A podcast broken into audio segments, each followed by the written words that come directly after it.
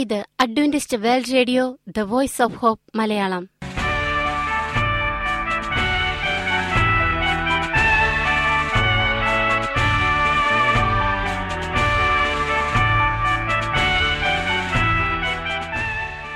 നിലയ്ക്കാത്ത ദൈവസ്നേഹത്തിന്റെ ശബ്ദ പ്രപഞ്ചത്തിലേക്ക് ഞങ്ങളുടെ എല്ലാ പ്രിയപ്പെട്ട ശ്രോതാക്കൾക്കും സ്വാഗതം. ഞാൻ ഷാനി ബിനോയ്. ഇന്നത്തെ പ്രധാന പരിപാടികൾ: കാവ്യശബ്ദം, ക്രിസ്തീയ ഭക്തിഗാനങ്ങളുടെയും കവിതകളുടെയും പ്രത്യേക ആസ്വാദന പരിപാടി. വചനപ്രത്യാശ, തിരുവചന സന്ദേശം. പാസ്റ്റർ ബിനോയ് ജേക്കബ് തിരുവചനത്തിൽ നിന്നും സംസാരിക്കുന്നു. ഇന്നത്തെ പരിപാടി ഒരു മനോഹരമായ ഗാനം കേട്ടുകൊണ്ട് ആരംഭിക്കാം.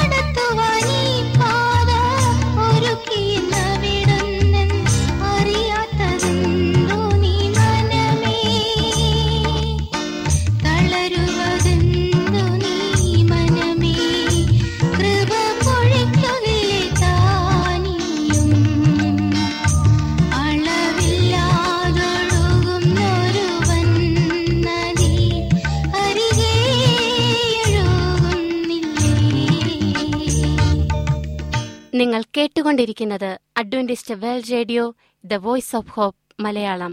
ഇനി വചനപ്രത്യാശ. ഇന്നത്തെ വചനപ്രത്യാശയിൽ അനുഗ്രഹീത പ്രസംഗകൻ പാസ്റ്റർ ബിനോയ് ജേക്കബ് തിരുവചനത്തിൽ നിന്നും പ്രസംഗിക്കുന്നു. പ്രിയമുള്ള സ്നേഹിത, ഇത് ക്രിസ്തുവേശുവിൽ നിങ്ങളുടെ സഹോദരൻ പാസ്റ്റർ ബിനോയ് ജേക്കബ്. രക്ഷിക്കപ്പെട്ട ഓരോ ദൈവ പൈതലും ആവശ്യം വായിച്ചിരിക്കേണ്ടുന്ന ഒരു വിശിഷ്ട ഗ്രന്ഥമാണ് ചാസ് ടൈലറിന്റെ മാർക്ക് ബൈബിൾ എന്ന പുസ്തകം. അതിൻ്റെ മലയാള പരിഭാഷയുടെ ശബ്ദാവിഷ്കാരമാണ് നമ്മൾ കേട്ടുകൊണ്ടിരിക്കുന്നത്. കഥ ഇതുവരെ ദൈവവേലയ്ക്കായി പ്രതിഷ്ഠിക്കപ്പെട്ട ഒരു അമ്മയുടെ മകൻ അവരുടെ ആഗ്രഹത്തിനെതിരായി ഒരു കപ്പലിൽ ജോലിക്കാരനായി പോകുമ്പോൾ നടക്കുന്ന ചില സംഭവ വികാസങ്ങളിലൂടെ ദൈവത്തിൻ്റെ പരിശുദ്ധാത്മാവ് ആ വ്യക്തിയെ എങ്ങനെ മാനസാന്തരത്തിലേക്ക് നയിക്കുന്നു എന്ന് നമുക്ക് കാണാം. ഒരാളെ മാനസാന്തരത്തിലേക്ക് നയിക്കുമ്പോൾ അയാളുടെ മനസ്സിൽ നടക്കുന്ന സംഘർഷങ്ങളും ചിന്തകളും തീരുമാനമെടുക്കാനുള്ള കാര്യങ്ങളുമാണ് ഇതിൻ്റെ ഇതിവൃത്തം. കപ്പൽ യാത്രയിൽ നടക്കുന്ന ചില നാടകീയ സംഭവങ്ങളും അതിനെ തുടർന്ന് പരിചയപ്പെട്ട മറ്റു ചില വ്യക്തികളുമായിട്ടുള്ള ചർച്ചകളും സംഭാഷണങ്ങളുമൊക്കെ അയാളെ എങ്ങനെയാണ് ഒരു യഥാർത്ഥമായ വേദപുസ്തക യാഥാർത്ഥ്യത്തിലേക്ക് വഴി നടത്തി എന്നുള്ളതും ആണ് ഈ പുസ്തകത്തിൽ കാണുന്നത്. ഇത് വളരെ പ്രചോദനപ്രകരമായ ഒരു പുസ്തകമാണ്. ഇതിൻ്റെ ശബ്ദാവിഷ്കാരം നമ്മളെയും മാനസാന്തരത്തിലേക്ക് നയിക്കുവാൻ, നമ്മളെയും ഈ ചിന്താധാരയുമായി സമരസപ്പെടുന്നതിന് ഇടയാക്കി തീർക്കുകയും ചെയ്യും. ഇന്ന് നമ്മൾ കേൾക്കുന്നത് അതിൻ്റെ 11ാമത്തെ ഭാഗമാണ്. വഴിയിൽ ദൈവത്തെ സന്ധിക്കുന്നു. മുറിയിൽ അവർ തനിച്ചായപ്പോൾ ശ്രീമതി ഗ്രിഗറി ഭർത്താവിനോട് ഇങ്ങനെ ചോദിച്ചു: ശബദിനെ കുറിക്കുന്ന ഈ സത്യത്തെ സംബന്ധിച്ച് നമ്മൾ എന്ത് ചെയ്യാൻ പോകുന്നു? ആ സമയത്ത് ഡോക്ടർ സ്പാൽഡിംഗ് വന്ന് വാതിലിൽ മുട്ടി. മിസ്സസ് ഗ്രിഗറി, ഡോക്ടർ സ്പാൽഡിംഗ്, താങ്കൾ വന്നതിൽ സന്തോഷം. വ്യക്തിപരമായ ഒരു കടമയെക്കുറിച്ച് ഞങ്ങൾ സംസാരിക്കുകയായിരുന്നു. താങ്കളും ഇതിൽ പങ്കുചേരണം. ഡോക്ടർ സ്പാൽഡിംഗ്: വ്യക്തിപരമായ കടമ എന്താണെന്ന് മണത്തറിയുന്നതിനായി അല്പം പരിഭ്രമത്തോടെ മുറിയിൽ കണ്ണോടച്ചു. ആ സമയത്ത് ഏറ്റവും ഒഴിച്ചു നിർത്തുവാൻ അദ്ദേഹം ആഗ്രഹിച്ച ഒന്നായിരുന്നു അത്. പ്രത്യേകിച്ചും ഹരോൾഡ് വിൽസൺ ധൃതിയിൽ മറന്നുവെച്ചിട്ട് പോയ വേദപുസ്തകം മേശപ്പുറത്തിരിക്കുന്നത് കണ്ടപ്പോൾ അദ്ദേഹത്തിൻ്റെ പരിഭ്രമം ദൃശ്യമായിരുന്നു. ശ്രീമതി ഗ്രിഗറി: പക്ഷേ വളരെ സമയം ചെലവിടാൻ താങ്കൾക്കില്ലായിരിക്കാം. അതുകൊണ്ട് നേരെ കാര്യത്തിലേക്ക് കടക്കാം. ഭിത്തിയിൽ തൂക്കിയിട്ടിരിക്കുന്ന ഒരു കുറിവാക്യത്തിൽ അദ്ദേഹത്തിൻ്റെ കണ്ണുകൾ പതിഞ്ഞു. ഭർത്താവും ഞാനും ഒരു വലിയ പ്രതിസന്ധിയിൽ കൂടെ കടന്നിരിക്കുകയാണെന്നറിയാമല്ലോ. ഇന്നലെ ദൈവം എന്നെ മരണനിഴൽ താഴ്വരയിലൂടെ നടത്തിയത് യേശു കർത്താവ് ആഗ്രഹിക്കുന്ന വിധം എൻ്റെ കുരിശെടുത്തുകൊണ്ട് നടക്കുവാൻ എന്നെ ഒരുക്കുവാൻ വേണ്ടിയായിരുന്നു എന്ന് ഞാൻ വിശ്വസിക്കുന്നു. ചെറിയ കുട്ടിയായിരുന്നപ്പോൾ മുതലേ ഞായറാഴ്ചയല്ല ക്രിസ്ത്യാനിയുടെ വിശ്രമ ദിവസം എന്ന് എന്തോ ഒന്ന് എല്ലായ്പ്പോഴും എന്നോട് പറഞ്ഞുകൊണ്ടിരുന്നു. എങ്കിലും യഹോവയുടെ യഥാർത്ഥ ശബ്ദമനുസരിക്കുന്ന ഒരാശയത്തോട് എതിർത്ത് നിന്ന ഒരാളാണ് ഞാൻ. ആ നീരസം ഇന്നലെ എനിക്ക് മരണഹേതുവാകുമായിരുന്നു. അതിൽ നിന്ന് എന്നെ രക്ഷിച്ചത് ആ ശാപത്തുകാരൻ്റെ ധീരകൃത്യം മാത്രമാണ്. ഞാൻ ചെയ്യേണ്ടുന്നത് എന്താണെന്ന് വ്യക്തമായിരിക്കുന്നു. അത് ഞാൻ ചെയ്യുവാനുദ്ദേശിക്കുന്നു. എൻ്റെ ഭർത്താവും അത് മനസ്സിലാക്കുന്നുണ്ട്. ഇന്നലെ സംസാരിച്ചു കേട്ട സത്യം നമ്മുടെ ഭാഗത്തു നിന്ന് സമർപ്പണം ആവശ്യപ്പെടുന്നു എന്ന് അദ്ദേഹവും ബോധ്യവാനാണ്. എൻ്റെ ചോദ്യം ഇതാണ്: താങ്കളെ ഒരു വിശ്വസ്ത സുഹൃത്തായി കണ്ടുകൊണ്ട് ചോദിക്കുകയാണ്. ശബദിനനുകൂലമായി ഞങ്ങൾ പരസ്യമായി ഒരു നിലപാടെടുക്കേണ്ടതാണ് എന്ന് താങ്കൾ കരുതുന്നില്ലേ? ക്രിസ്തുവിൻ്റെ സ്ഥാനാപതി എന്ന നിലയ്ക്ക് ഏറ്റവും ആത്മാർത്ഥമായ താങ്കളുടെ ചിന്ത എന്താണെന്ന് പറയണം. കഴിഞ്ഞ ദിവസം അവർ ആഴക്കടലിൽ പതിച്ചപ്പോൾ ഹരോൾഡ് വിൽസൺ ബഹുഭൂരിപക്ഷം വരുന്ന യാത്രക്കാരുടെ ക്രിസ്തീയ വിശ്വാസത്തിന് ഇടർച്ചയാണെന്നും സുവിശേഷന്മാരും ജനങ്ങളും ഒരേപോലെ ഒഴിവാക്കേണ്ട വ്യക്തിയാണ് മിസ്റ്റർ ആൻഡേഴ്സൺ എന്നും അവളുടെ ഭർത്താവിനെ പറഞ്ഞു ധരിപ്പിക്കുവാൻ ഡോക്ടർ സ്പാൽഡിംഗ് പരിശ്രമിക്കുകയായിരുന്നു എന്ന കാര്യം പാവം സ്ത്രീ അറിഞ്ഞിരുന്നില്ല. ഈ പരിതസ്ഥിതിയിൽ സ്പാൽഡിങ്ങിൻ്റെ പരിഭ്രാന്തി ഒഴിവാക്കുവാനായി ശ്രീ ഗ്രിഗറി ഇങ്ങനെ പറഞ്ഞു: സ്പാൽഡിംഗ്, ഇന്നലെ അപകടമുണ്ടായ സമയത്ത് നമ്മൾ സംസാരിച്ചു കൊണ്ടിരുന്നത് ഓർക്കുമ്പോൾ ശ്രീ വിൽസനാണ് എൻ്റെ ഭാര്യയുടെ ജീവൻ രക്ഷിച്ചത് എന്നത് അതിശയകരമായിരിക്കുന്നില്ലേ? താൻ അടുത്ത സമയത്ത് കണ്ടെത്തിയ സത്യമാണ് കടലിൽ എടുത്തു ചാടുവാൻ അയാൾക്ക് പ്രചോദനവും വിശ്വാസവും നൽകിയത് എന്ന് അയാൾ തന്നെ പറയുന്നത് അത് ചിന്താർഹമാണെന്ന് കരുതുന്നില്ലേ?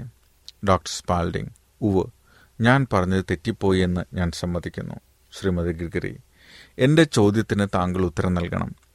ഞങ്ങളെ ദൈവം വിളിക്കുന്നു എന്ന് ബോധ്യമായ ഈ സമയത്ത് ഞങ്ങൾക്കുള്ളത് സകലവും നഷ്ടമായാലും ഞങ്ങൾ രണ്ടുപേരും ശബദ് അനുസരിക്കേണ്ടതാണെന്ന് താങ്കൾ കരുതുന്നില്ലേ? സ്പാൽഡിംഗ്: മിസ്സസ് ഗ്രിഗറി, വളരെ ബുദ്ധിമുട്ടുള്ള ഒരു പതനത്തിൽ നിങ്ങൾ എന്നെ ആക്കിയിരിക്കുകയാണ്. ഒരു പക്ഷെ നിങ്ങൾ അറിയാതെ ആയിരിക്കും വൻപിച്ച ലോക സുവിശേഷീകരണത്തിൻ്റെ ഈ കാലത്ത് മനുഷ്യരെ വഴിതെറ്റിക്കുന്ന ഒരു വഞ്ചനയാണ് ഈ ഏഴാം ദിന ശബദ് എന്ന് കണക്കാക്കി അതിനെ കഠിനമായി എതിർക്കുന്നവനാണ് ഞാൻ എന്ന് നിങ്ങൾക്ക് അറിവില്ലായിരിക്കും. എന്നാൽ സ്വന്തം മനസ്സാക്ഷിയെ അനുസരിക്കുന്നത് ഓരോരുത്തരുടെയും ഉത്തരവാദിത്വവും കടമയുമാണെന്ന് ഞാൻ സമ്മതിക്കുന്നു. ശ്രീ ഗ്രിഗറി, സ്പാൽഡിംഗ് ശബദിനെക്കുറിച്ചുള്ള താങ്കളുടെ നിലപാട് ശരിയാണെന്ന് താങ്കൾക്ക് ഉത്തമ ബോധമുണ്ടോ?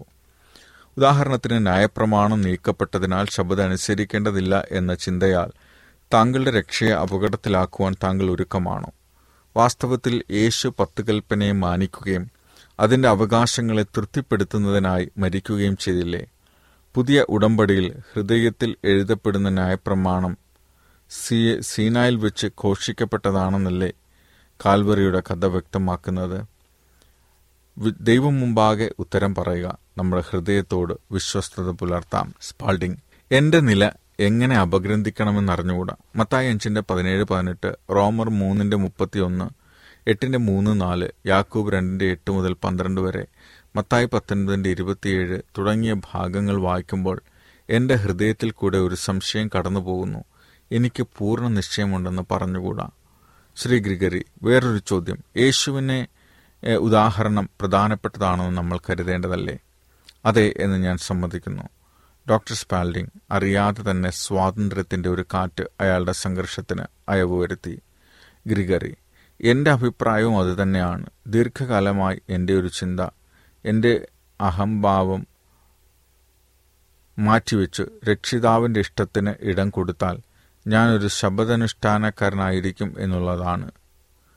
യേശു ഒരു യഹൂദനായിരുന്നെങ്കിലും അതിലുപരിയായിരുന്നു. യേശു ഒരു സർവ്വലോക പുരുഷനായിരുന്നു. ആയതുകൊണ്ട് അവൻ്റെ ശബദനുസരണം സർവ്വലോകത്തിനും പ്രധാനപ്പെട്ടതാണ്.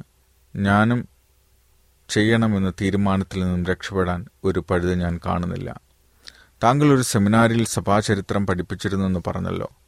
4 കൽപ്പനയിലെ ശബദ് അപ്പോസ്തലന്മാരും ക്രിസ്തുവിന് ശേഷം പല ശതാബ്ദങ്ങളിൽ സഭയും അനുസരിച്ചിരുന്നു എന്ന് സഭാചരിത്രം പറയുന്നില്ലേ? ആരംഭകാല സഭ പ്രാചീന മതങ്ങളിലെ സൂര്യാരാധനയിൽ നിന്നുള്ള ആചാരങ്ങൾ സ്വീകരിച്ച് ഞായറാഴ്ച ആരാധനയ്ക്ക് തുടക്കം ആണല്ലോ എന്ന സത്യം. ചുരുക്കി പറഞ്ഞാൽ വീണുപോയ സഭ ലോകത്തിൻ്റെ സ്ഥാനവും അധികാരവും കാംക്ഷിച്ചു. 4-ാം ശതാബ്ദത്തിൽ ശബദിൻ്റെ സ്ഥാനത്ത് ഞായറാഴ്ചയെ പ്രതിഷ്ഠിച്ചു നിയമം മൂലം നിർബന്ധമാക്കിയതല്ലേ? സ്പാൽഡിംഗ്: ഗ്രിഗറി, യഥാർത്ഥത്തിൽ കാര്യത്തിൻ്റെ ഹൃദയത്തെ സ്പർശിച്ചിരിക്കുകയാണ് താങ്കൾ. ഞാൻ സത്യം പറയട്ടെ, ഇന്നുവരെ ഒരാത്മാവിനോട് പോലും ഞാൻ പറഞ്ഞിട്ടില്ലാത്ത ഒരു കാര്യം, അതായത് താങ്കൾ പറഞ്ഞ ഈ കാര്യം ഉൾപ്പെടെ സത്യമാണ്. ഞായറാഴ്ച വിശ്രമ ദിവസം എന്ന ആശയം വിശ്വാസത്യാഗത്തിൻ്റെ സന്തതിയാണെന്നതിന് യാതൊരു സംശയവുമില്ല. പിതാക്കന്മാരുടെ എഴുത്തുകളിൽ ഞായറാഴ്ചയ്ക്ക് ദൈവികമായ അനുവാദം കൊടുത്തിരുന്ന യാതൊരു തെളിവുകളുമില്ല. ഇത് എനിക്ക് നന്നായി അറിയാം. എന്നാൽ മറ്റൊരു ദൃഷ്ടികോണത്തിൽ നിന്ന് ഞാൻ അതിനെ കാണുന്നു. ഞായറാഴ്ച ഉയർപ്പ് ദിവസമാകിയാൽ ആ മഹത്വകരമായ സംഭവം അതിന് സാക്ഷ്യം വഹിച്ച ദിവസത്തിൽ ആരാധന നടത്തി നമുക്ക് ആഘോഷിക്കാവുന്നതാണ് എന്ന് ന്യായമായി ഞാൻ ചിന്തിച്ചിട്ടുണ്ട്. എന്നാൽ മരണക്കിടക്കിൽ പോലും പരിചയത്തിന് ഒരു അവകാശവുമില്ലാത്ത വിധം വാദം ചെയ്യുവാൻ ഞാൻ തയ്യാറല്ല എന്നുകൂടി പറയട്ടെ. തീർച്ചയായും ദൈവം അത് കൽപ്പിച്ചിട്ടില്ലേ? ശ്രീമതി ഗ്രിഗറി, ഡോക്ടർ സ്പാൾഡിംഗ്, പൂർണ്ണ നിശ്ചയമില്ലാത്ത ഒരു കാര്യം ആഴ്ചതോറും ജനങ്ങളുടെ മുമ്പിൽ നിന്ന് ഉപദേശിക്കുവാൻ താങ്കൾക്ക് എങ്ങനെ കഴിയും? വേദപുസ്തകം താങ്കൾ വിശ്വസിക്കുന്നില്ലേ? സ്പാൾഡിംഗ്, ശ്രീമതി ഗ്രിഗറി, ഞാൻ ഹൃദയം തുറന്ന് സംസാരിക്കട്ടെ. ഈ കാര്യത്തിൽ യഥാർത്ഥ ബുദ്ധിമുട്ടാണ് നിങ്ങളിപ്പോൾ പറഞ്ഞത്. ദൈവവചനത്തോട് ഞാൻ കളിച്ചുകൊണ്ടിരിക്കുന്നത് എന്ന് ഞാൻ വിശ്വസിക്കുന്നു. എൻ്റെ മുൻകാല മനോനിശ്ചയത്തിന് ഉടവ് വരുത്തുന്നു. എന്തോ ഒന്ന് എൻ്റെ ജീവിതത്തിൽ കടന്നുകൂടിയിട്ടുണ്ട് എന്ന് ഞാൻ അംഗീകരിക്കുന്നു. ആധികാരികമായ ദൈവിക പ്രമാണമാണ് വേദപുസ്തകം എന്ന നിലയ്ക്ക് മാറ്റം വന്നിട്ടുണ്ട്.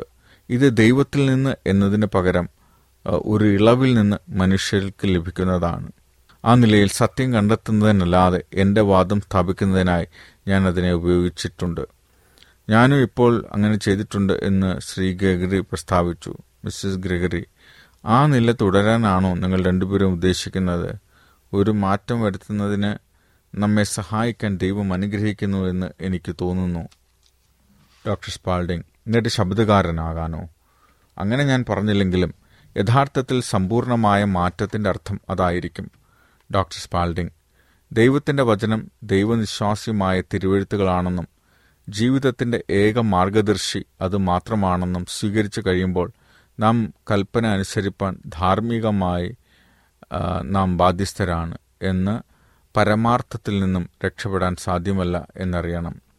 അതങ്ങനെയല്ലേ? തീർച്ചയായും. വേറെ ഏതെങ്കിലും ദിവസം ദൈവികമായി വേർതിരിച്ചിട്ടുള്ളതായി ഒരു സൂചന പോലുമില്ല. വേദപുസ്തകപരമായി നോക്കുമ്പോൾ ശബ്ദകാരൻ പറയുന്നതാണ് ശരി, അല്ലേ? അതെ, അതിന് സംശയമില്ല. എന്നാലോ മിക്കവാറും എല്ലാ ക്രൈസ്തവരും അനുസരിക്കുന്നതിൽ നിന്നും വ്യത്യസ്തമായ ഒരു ദിവസം ആചരിക്കുക എന്ന ആശയം അത് എന്നെ വേദനിപ്പിക്കുന്നു. നാം സമൂഹത്തിൽ പരിഹാസ്യ വിഷയമായി മാറും. ഞാൻ നിന്നെ ഏഴാം ദിവസക്കാരെ ക്രിസ്തുവിലേക്ക് നയിക്കുന്ന വ്യക്തി എന്ന് പറയട്ടെ. ഗ്രിഗറി, അതെ അതെ, അതിന് സംശയമില്ല. എന്നാൽ മിക്കവാറും എല്ലാ ക്രൈസ്തവരും അനുസരിക്കുന്നതിൽ നിന്നും വ്യത്യസ്തമായൊരു ദിവസം ആചരിക്കുക എന്ന ആശയം അതെന്നെ വേദനിപ്പിക്കുന്നു. നാം സമൂഹത്തിൽ പരിഹാസ്യ വിഷയമായി മാറും. ഞാൻ തന്നെ ഏഴാം ദിവസക്കാരെ ക്രിസ്തുവിൻ്റെ ഘാതകരെന്നും മതഭ്രാന്തരെന്നും വിളിച്ചിട്ടുണ്ട്.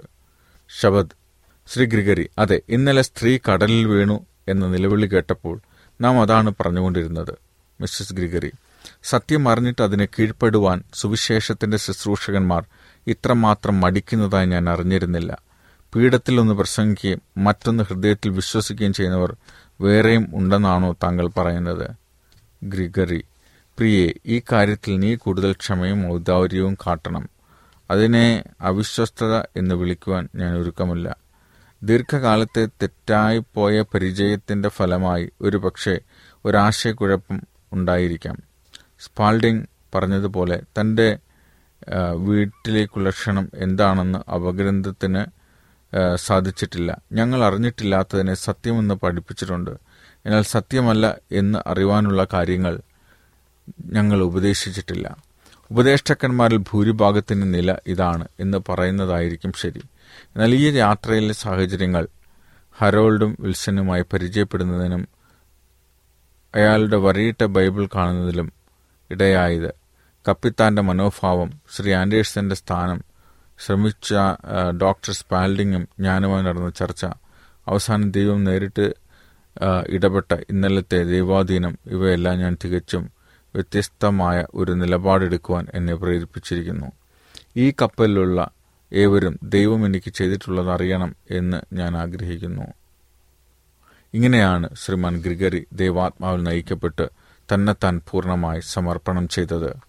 ഡോക്ടർ സ്പാൾഡിംഗ്, താങ്കൾ പോകുന്നതിന് മുമ്പായി ആ ബൈബിളിൽ നിന്ന് വായിക്കുമോ? ദയവായി 40-ാം സങ്കീർത്തനം വായിക്കണം. ഡോക്ടർ സ്പാൽഡിംഗ് സസന്തോഷം ശ്രീ ഗ്രിഗരിയുടെ അഭ്യർത്ഥന അനുസരിച്ചു വരയിട്ട ബൈബിളിൽ നിന്ന് പറഞ്ഞ വാക്യം വായിക്കാൻ തുടങ്ങി. സാവധാനത്തിൽ ഹൃദയസ്പർശിയായ അദ്ദേഹം വായിച്ചു. തൻ്റെ ശുശ്രൂഷയിൽ അനേകം പ്രാവശ്യം ഇതേ ഭാഗം അദ്ദേഹം വായിച്ചിട്ടുണ്ട്.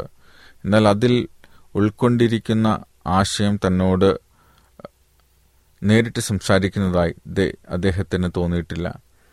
അതിൻ്റെ ദൂത് അതിമധുരമായി തോന്നി. 8ാം വാക്യം അടിവരയിട്ടിരിക്കുന്നത് കണ്ടു. അതിൻ്റെ വശത്തായി ഇങ്ങനെ കുറിച്ചിരിക്കുന്നു: ദൈവത്തിൻ്റെ ഇഷ്ടം ദൈവത്തിൻ്റെ ന്യായപ്രമാണമാണ്, അവൻ്റെ ഹിതം ചെയ്യുന്നത് അവൻ്റെ കൽപ്പന അനുസരിക്കുന്നതാണ്. സഭാപ്രസംഗി 12:13. ധനമോ സുഖമോ സന്തോഷമോ മനുഷ്യ സേവനമോ ഒന്നുമല്ല ദൈവത്തിൻ്റെ ഇഷ്ടം ചെയ്യുന്നത്. ഒന്നു മാത്രം, ദൈവത്തിൻ്റെ ഇഷ്ടത്തിൽ പ്രമോദിക്കുന്നവൻ വിശുദ്ധിയുടെ ശ്രേഷ്ഠത കണ്ടെത്തിയിരിക്കുന്നു. അവൻ യേശുവിനെ പോലെ മറ്റുള്ളവരെ സ്നേഹത്തിനും സേവനത്തിനുമായി വഴി നടത്തുന്നതിന് കാരണക്കാരനായി ജീവിക്കും. ഇതാണ് മനുഷ്യനിൽ കൂടെയുമുള്ള ദൈവത്തിൻ്റെ വെളിപ്പാട്. ഡോക്ടർ സ്പാൽഡിംഗ് അവിടെ നിർത്തി. കുറിപ്പിൻ്റെ അവസാനം അമ്മ എന്ന പദം അദ്ദേഹത്തിന് കൗതുകകരമായി തോന്നി. ഈ കുറിപ്പ് എഴുതിയ അമ്മ ആരാണ് എന്ന് അദ്ദേഹം ചോദിച്ചു. അദ്ദേഹം ഈ ചോദ്യം ചോദിക്കുമ്പോൾ വാതിൽ മുട്ടുന്ന ശബ്ദം കേട്ടു. അത് ഹരോൾഡ് വിൽസൺ ആയിരുന്നു. മറന്നു വെച്ചിട്ട് പോയി ബൈബിൾ എടുക്കാനാണ് അവൻ വന്നത്. ഗ്രിഗറി, ഇരിക്കൂ, ഞങ്ങൾ ഡോക്ടർ സ്പാൽഡിങ്ങുമായി ഒരുമിച്ച് പ്രാർത്ഥിക്കാൻ പോവുകയാണ്. അത് വളരെ വിചിത്രമായി ഹരോൾഡിന് തോന്നിയെങ്കിലും അത്ഭുതം തൻ്റെ ബൈബിൾ ഡോക്ടർ സ്പാൽഡിങ്ങിൻ്റെ കയ്യിലിരിക്കുന്നതാണ് കണ്ടത്. ഇതിൻ്റെ അർത്ഥമെന്താണ്? ഹരോൾഡ് ജിജ്ഞാസയ്ക്ക് ഉത്തരമായി സ്പാൽഡിംഗ് സാഹചര്യം വിശദീകരിച്ചു. എന്നിട്ട് ഹൃദ്യമായി പിതൃവായ്പോടെ സാധാരണയിൽ നിന്ന് തികച്ചും വ്യത്യസ്തമായി ഇങ്ങനെ ചോദിച്ചു: മോനെ, ഈ കുറിപ്പിൻ്റെ അടിയിൽ അമ്മ എന്നൊപ്പിട്ടിരിക്കുന്നതിൻ്റെ അർത്ഥമെന്താണ്? എൻ്റെ അമ്മയും ഇതേപോലെ ബൈബിളിൽ അടയാളപ്പെടുത്തുമായിരുന്നു. അതോർത്തിട്ടാണ് ഞാൻ ചോദിക്കുന്നത്. ഹരോൾഡ് സസന്തോഷം തൻ്റെ വിശ്വസ്തയായ അമ്മയെക്കുറിച്ചും അവരുടെ സ്വാധീനത്തിൽ നിന്നും ഉപദേശത്തിൽ നിന്നും രക്ഷപ്പെടാനുള്ള തൻ്റെ ശ്രമത്തെക്കുറിച്ചും താൻ പെട്ടിയിൽ കണ്ടെത്തി പിന്നീട് കടലിൽ എറിഞ്ഞു കളഞ്ഞ വരയിട്ട ബൈബിളിനെക്കുറിച്ചും തൻ്റെ പാപജീവിതത്തെക്കുറിച്ചും വിസ്താരം ശിക്ഷാവിധി ഓക്ക്ലാൻഡിൽ കണ്ട വരയിട്ട ബൈബിൾ മരണക്കിടക്കയിലായിരുന്നപ്പോൾ അമ്മയുടെ അപേക്ഷ പ്രകാരം അടയാളപ്പെടുത്തിയിരുന്നത് മിസ്റ്റർ ആൻഡേഴ്സന് അമ്മയോടുണ്ടായിരുന്ന പരിചയം കപ്പിത്താൻ്റെ പ്രത്യേക അനുഭവം ഇവയെല്ലാത്തിനെയും കുറിച്ചും വിവരിച്ചു. ഇവയെല്ലാം കെട്ടുകഥയേക്കാൾ വിചിത്രമായി തോന്നി. എന്നാൽ സർവോപരി വ്യാപരിക്കുന്ന ദൈവത്തിൻ്റെ ശക്തിയാൽ അവന് വിശ്വാസമുണ്ടായിരുന്നു. ഞാൻ അതുകൊണ്ട് ആണ് എൻ്റെ രക്ഷകനെ പിന്തുടരുവാൻ ഞാൻ ശ്രമിക്കുന്നത്. ശ്രീ ആൻഡേഴ്സണിൽ കൂടെ എൻ്റെ അമ്മയുടെ പ്രാർത്ഥനയ്ക്ക് ഉത്തരം നൽകപ്പെട്ടിരിക്കുകയാണ്. താങ്കൾ ഇപ്പോൾ വായിച്ച വാക്യം എൻ്റെ മാർഗദർശിയാണ്. അമ്മ എന്ന വാക്കിന് കീഴിൽ ഞാൻ എൻ്റെ പേരെഴുതാറുണ്ട്. അങ്ങനെ ഹൃദയത്തിൽ അമ്മയുടെ ദൂത് ഞാൻ സ്വീകരിക്കുകയാണ്. ഡോക്ടർ സ്പാൽഡിംഗ് പ്രാർത്ഥിച്ചു. ദൈവത്തിൻ്റെ ആത്മാവ് അവിടെ ഉണ്ടായിരുന്നു. പ്രാർത്ഥിച്ചപ്പോൾ അവൻ്റെ ഹൃദയം ദൈവം മുമ്പിൽ നുറുങ്ങി. ശ്രീ ഗ്രിഗറിയും ഭാര്യയും അദ്ദേഹത്തിൻ്റെ ആത്മീയ അനുഗ്രഹത്തിൽ പങ്കുചേർന്നു. അമേൻ അമേൻ എന്ന് അവർ വിളിച്ചു പറഞ്ഞു. അദ്ദേഹം വിശ്വാസത്തിൻ്റെ വീരനായ ഹരോൾഡിനു വേണ്ടിയും ക്രിസ്തുവിനെ യഥാർത്ഥത്തിൽ വെളിപ്പെടുത്തുവാൻ സാക്ഷ്യം വഹിച്ച ശ്രീ ആൻഡേഴ്സനു വേണ്ടി പ്രാർത്ഥിച്ചപ്പോൾ ഹരോൾഡിൻ്റെ പാനപാത്രം നിറയുകയായിരുന്നു. പ്രാർത്ഥന കഴിഞ്ഞ് ഹരോൾഡും ഡോക്ടർ സ്പാൽഡിങ്ങും പിരിഞ്ഞുപോയി. തൻ്റെ ജോലിക്ക് പോകുന്നതിന് മുമ്പായി ഹരോൾഡ് ശ്രീ ആൻഡേഴ്സനെ കണ്ട് ഈ അനുഭവത്തെക്കുറിച്ച് അറിയിച്ചു. ആൻഡേഴ്സൺ അത്ഭുതങ്ങളുടെ സമയം കഴിഞ്ഞിട്ടില്ല, ദൈവത്തിൻ്റെ സ്തോത്രം എന്ന് പറഞ്ഞു. ദൈവവേലയ്ക്കായി പ്രതിഷ്ഠിക്കപ്പെട്ട മകൻ അമ്മയുടെ അപേക്ഷ അവഗണിച്ച് കപ്പൽ ജോലിക്കാരനായി പോവുകയും അവിടെയുണ്ടായ ദുരന്തങ്ങളും ചർച്ചകളും ഒക്കെ ഇങ്ങനെ യഥാർത്ഥമായ വേദപുസ്തക സത്യത്തിലേക്ക് വഴി നടത്തപ്പെട്ടു എന്നും നമുക്ക് കാണാം. നമ്മുടെ മനസ്സിൽ ദൈവം പ്രവർത്തിക്കുമ്പോൾ ഉണ്ടാകുന്ന കാര്യങ്ങൾ ഏകദേശം എല്ലാവർക്കും ഇതേപോലെ തന്നെ ആയിരിക്കും. അതുകൊണ്ട് ഈ സഹായം ഉപയോഗിച്ച് നമ്മുടെ ജീവിതത്തിൻ്റെ നന്മകൾ കണ്ടെത്തുകയും പിതാവും മാതാവും ആഗ്രഹിക്കുന്നത് പോലെ നല്ല മക്കളായി വളരുവാൻ ദൈവം നമ്മളെ ഓരോരുത്തരെയും സഹായിക്കട്ടെ. അമേൻ. നമുക്ക് പ്രാർത്ഥിക്കാം. അടിയങ്ങളെ അതിവാത്സല്യമായി സ്നേഹിക്കുന്ന സ്വർഗീയ പിതാവേ, തിരുനാമത്തിന് സ്തോത്രം. കർത്താവേ, മാനസാന്തരത്തിൻ്റെ ഈ കഥ ഞങ്ങളുടെ ജീവിതത്തെ സ്പർശിക്കുവാൻ ഇടയാക്കി തീർക്കണമേ. ഞങ്ങളുടെ പാപങ്ങൾ പൊറുക്കണമേ. അങ്ങയോടൊപ്പം നിത്യജീവനിൽ കടക്കുവാൻ ഞങ്ങളുടെ ഹൃദയങ്ങളെയും ഞങ്ങൾ സമർപ്പിക്കുന്നു. അവിടുന്ന് ഞങ്ങളെ സ്വീകരിക്കണമേ.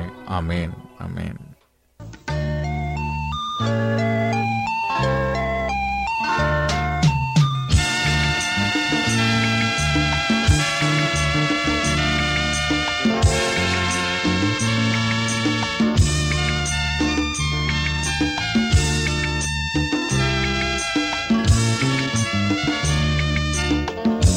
അതിശ്രേഷ്ഠ തേജസ്സിൻ ശബ്ദം സ്വർഗത്തിൻ മറനീക്കി വെളിപ്പെടുത്താം. അതിശ്രേഷ്ഠ തേജസ്സിൻ ശബ്ദം സ്വർഗത്തിൻ മറനീക്കി വെളിപ്പെടുത്താം. സ്വർഗത്തിൻ പ്രഭുവാ പരിശുദ്ധനവിടുണ്ട്, ഭയം വേണ്ട, തുടരുക ജയമാ. സ്വർഗത്തിൻ പ്രഭുവാ പരിശുദ്ധനവിടുണ്ട്, ഭയം വേണ്ട, തുടരുക ജയമാ. തളരുവതെന്തോ നീ മനമേ, കൃപ പൊഴിക്കുന്നില്ലേ താനിയും. അളവില്ലാതൊഴുകുന്നൊരുവൻ നദി അരികെ. ഈ പരിപാടികളെക്കുറിച്ചുള്ള നിങ്ങളുടെ അഭിപ്രായങ്ങൾ, നിർദ്ദേശങ്ങൾ, അനുഭവ സാക്ഷ്യങ്ങൾ, നിങ്ങളുടെ പ്രത്യേക പ്രാർത്ഥന ആവശ്യങ്ങൾ എന്നിവ ഞങ്ങൾക്ക് എഴുതുക. നിങ്ങൾക്ക് വേണ്ടി പ്രത്യേകം പ്രാർത്ഥിക്കുന്നതാണ്. ഞങ്ങളുടെ പുസ്തകങ്ങൾ, CD കൾ, ബൈബിൾ, ആരോഗ്യ പാഠങ്ങൾ എന്നിവ തപാലിൽ നിങ്ങൾക്ക് ലഭിക്കുന്നതിനും ഞങ്ങൾക്ക് എഴുതുക. ഞങ്ങളുടെ വിലാസം: Adventist world radio Malayalam, post box number 17, Pune 411001, Maharashtra, India. വിലാസം ഒരിക്കൽ കൂടി: Adventist world radio Malayalam, post box number 17, Pune 411001, Maharashtra, India. ഞങ്ങളുടെ ഇമെയിൽ binoyjacob01@gmail.com. ഈ പരിപാടികൾ ഓൺലൈനായി ശ്രവിക്കുന്നതിന് ഞങ്ങളുടെ വെബ്സൈറ്റായ www.awr.org സന്ദർശിക്കുക. ഇന്നത്തെ പരിപാടികൾ ഇതുവരെ കേട്ടുകൊണ്ടിരുന്ന എല്ലാ പ്രിയപ്പെട്ട ശ്രോതാക്കൾക്കും നന്ദി. നാളെ ഇതേ സമയം ഇതേ മീറ്റർ ബാൻഡിൽ നമ്മൾ കണ്ടുമുട്ടുന്നതുവരെ ദൈവത്തിൻ്റെ അനവധിയായ അനുഗ്രഹങ്ങൾ നിങ്ങൾക്ക് കൂട്ടായിരിക്കട്ടെ. നമസ്കാരം.